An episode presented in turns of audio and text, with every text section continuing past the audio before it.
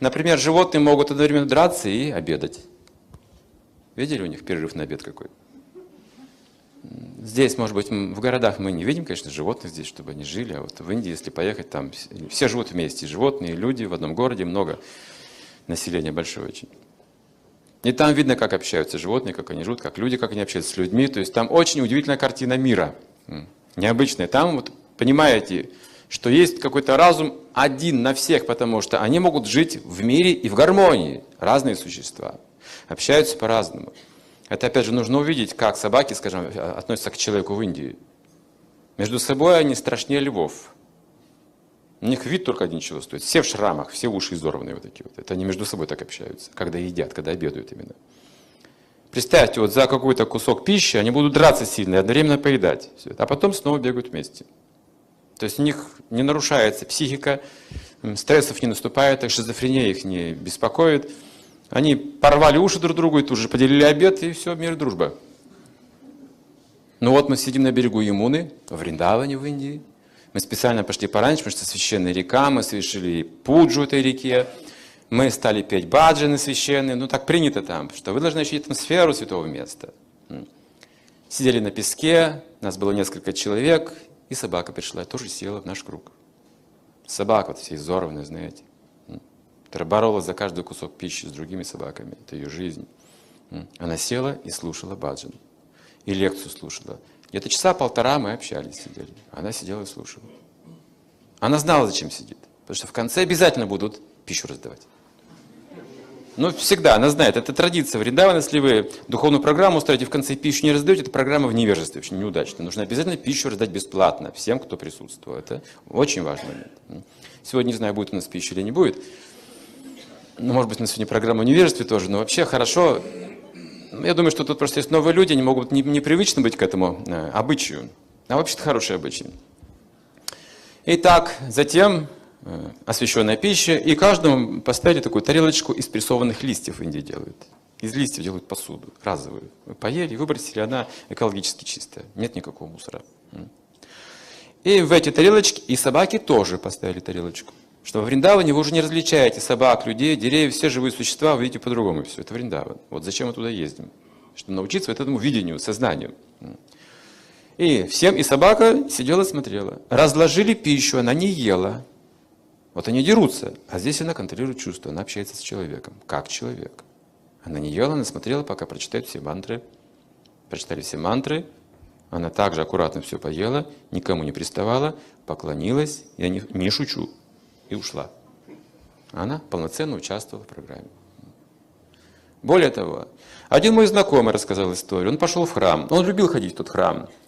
Вриндаване, который на холме находится, называется Мадан Махан. Если будете там, сходите обязательно. Это храм 12 солнц.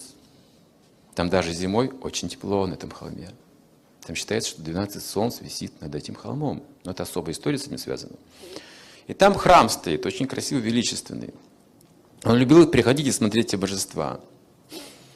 И однажды он пришел в храм, божества были закрыты, был свет внутри, за шторкой, в алтаре. И там кто-то шевелился. Он сидел в храме и медитировал, этот человек, мой знакомый. Всякий раз, говорит, Пуджари выходил оттуда и раздавал в конце махапрасад, банан нарезанный. Всем, кто потом приходил от божества, он давал попробовать эту пищу. Опять же, традиция. Я говорит, сидел, медитировал, никого не было. И вдруг шторка открывается алтаря, и выходит оттуда обезьяна. И у нее на руке нарезанный банан.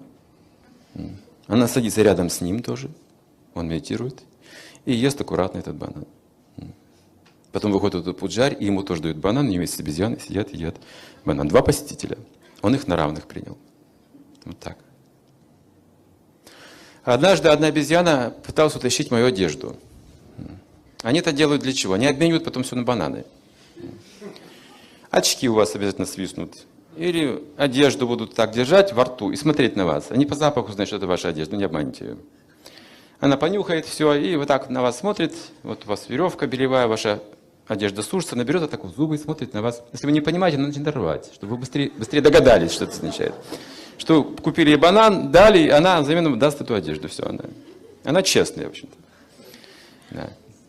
Обувь также. Один тапок возьмут и держат в зубах. Не понимаете, рвет его. То есть соображайте быстрее. Ну а поскольку мы русские, мы по-другому решаем конфликты, правда же?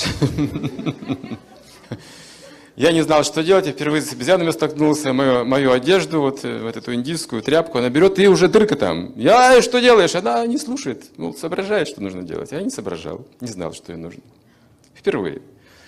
И там проходил другой человек, и я, пожалуйста, говорю, смотри, что обезьяна делает. Он тоже был русский, потом взял палку какую-то и пошел на нее агрессивным образом. И я вдруг понял, что какая-то страшная ошибка. Зачем я это сделал? Зачем я сказал об этом вообще? Это не то настроение, это совершенно чуждо этому месту. То как-то по-другому решаются эти вопросы. Но поскольку Вриндаван духовное место, тут же появился другой человек и сказал, стоп, обезьяна в этом месте представитель Бога. Любое живое существо здесь представитель Бога. Жизнь здесь представляет Бога. Дерево здесь представитель Бога. И мы вспомнили, куда же мы приехали. Даже к муравью тогда нужно относиться. Это называется святое место. За несколько дней вы там начнете разговаривать с деревьями, с животными и понимать их язык. Удивительно. Можете говорить с рекой, с деревом, и вы обогащаетесь знанием. Как удивительно все. Такой удивительный опыт. Когда вы приезжаете оттуда, скажем, в Краснодар, вы замечаете, что здесь кошки и собаки мелкими перебежками по городу перемещаются, правда? Как в военное время, они так смотрят, они все запуганы. Деревья такие же стоят, не знают, что ждать от человека, он разный вообще, непредсказуемый. Столько трагедий было, когда один человек приручал животное, а другой его потом приходил и убивал. Видите, животные просто, просто сбиты с толку. Вся цивилизация, все живые существа здесь просто сбиты с толку. Почему? Чувство собственности. Вражда основана на чувстве собственности. Не от собственности нужно избавляться, а от чувства собственности. Все останется на месте. И наши деньги, и все остальное, но мы должны знать, кому это все принадлежит и как это правильно использовать. Есть одна притча о царе у которого был гуру, саньяси. А саньяси означает, что он отреченный, у него ничего нет. Он на улице живет. А царь у него все царство. И царь однажды это понял, когда поднялся на крышу дворца и вдруг увидел, что в его городе его же гуру ходит по домам и собирает пожертвования, чтобы что-то поесть. Как нищий. Подумал, боже мой, я же царь. Как я могу это позволять? Он взял, написал записку, позвал слугу, передай этому садку в руки – Слуга подошел, бросил ему, как пожертвование, записку.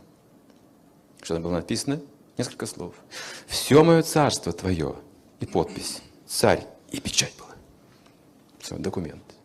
И гуру рассмеялся и пришел к царю. Посмотри, говорит, ты только что отдал мне все свое царство? Говорит, да. У тебя, значит, царства нет? Нет. Царство мое? Ваше. Я управлять не могу, потому что я саньяси. Саньяси не должен управлять.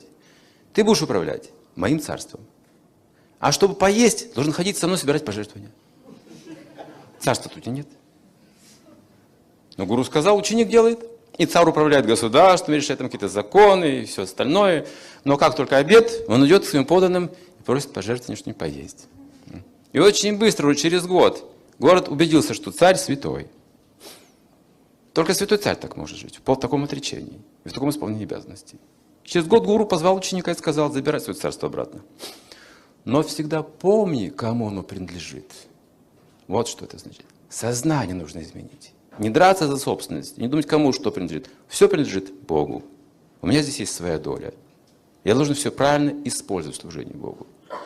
Все, все то, что мне принадлежит, всегда мне будет принадлежать. С нашим рождением а, уже, уже дана нам и пища, и одежда, и жена, и муж уже предопределены, все уже есть. Таковы тончайшие законы природы. Как шишки связаны с красной рыбой, я не знаю. Но точно так же связан мальчик, который родился с какой-то девочкой, которая родилась в другом месте. Они встретятся и поженятся обязательно. Таковы законы природы. Любой человек, который знает астрологию, может это видеть. Или просто имеет чистый, ясный разум, тоже может видеть это все. Что время пришло, и судьба вот сейчас вот так обернется перед тобой тонкие законы. Итак, как только человек лишается чувства собственности, у него все проясняется в жизни. В личной жизни, в общественной жизни, в политической жизни, во всех отношениях. Становится свободным человеком. Владеет всем и ничем одновременно. Вот так. Отреченный означает, что весь мир его дом. Большое богатство получает человек. но не присваивать себе ничего в этом мире.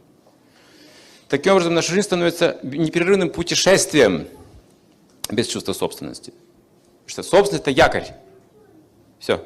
Мы привязаны к этому месту, к этой собственности, мы никуда не можем оторваться. Без чувства собственности это постоянное движение, постоянное путешествие, постоянно новые и новые приключения, поиски, открытия. Вот это уже жизнь как бы человеческая, цивилизованная.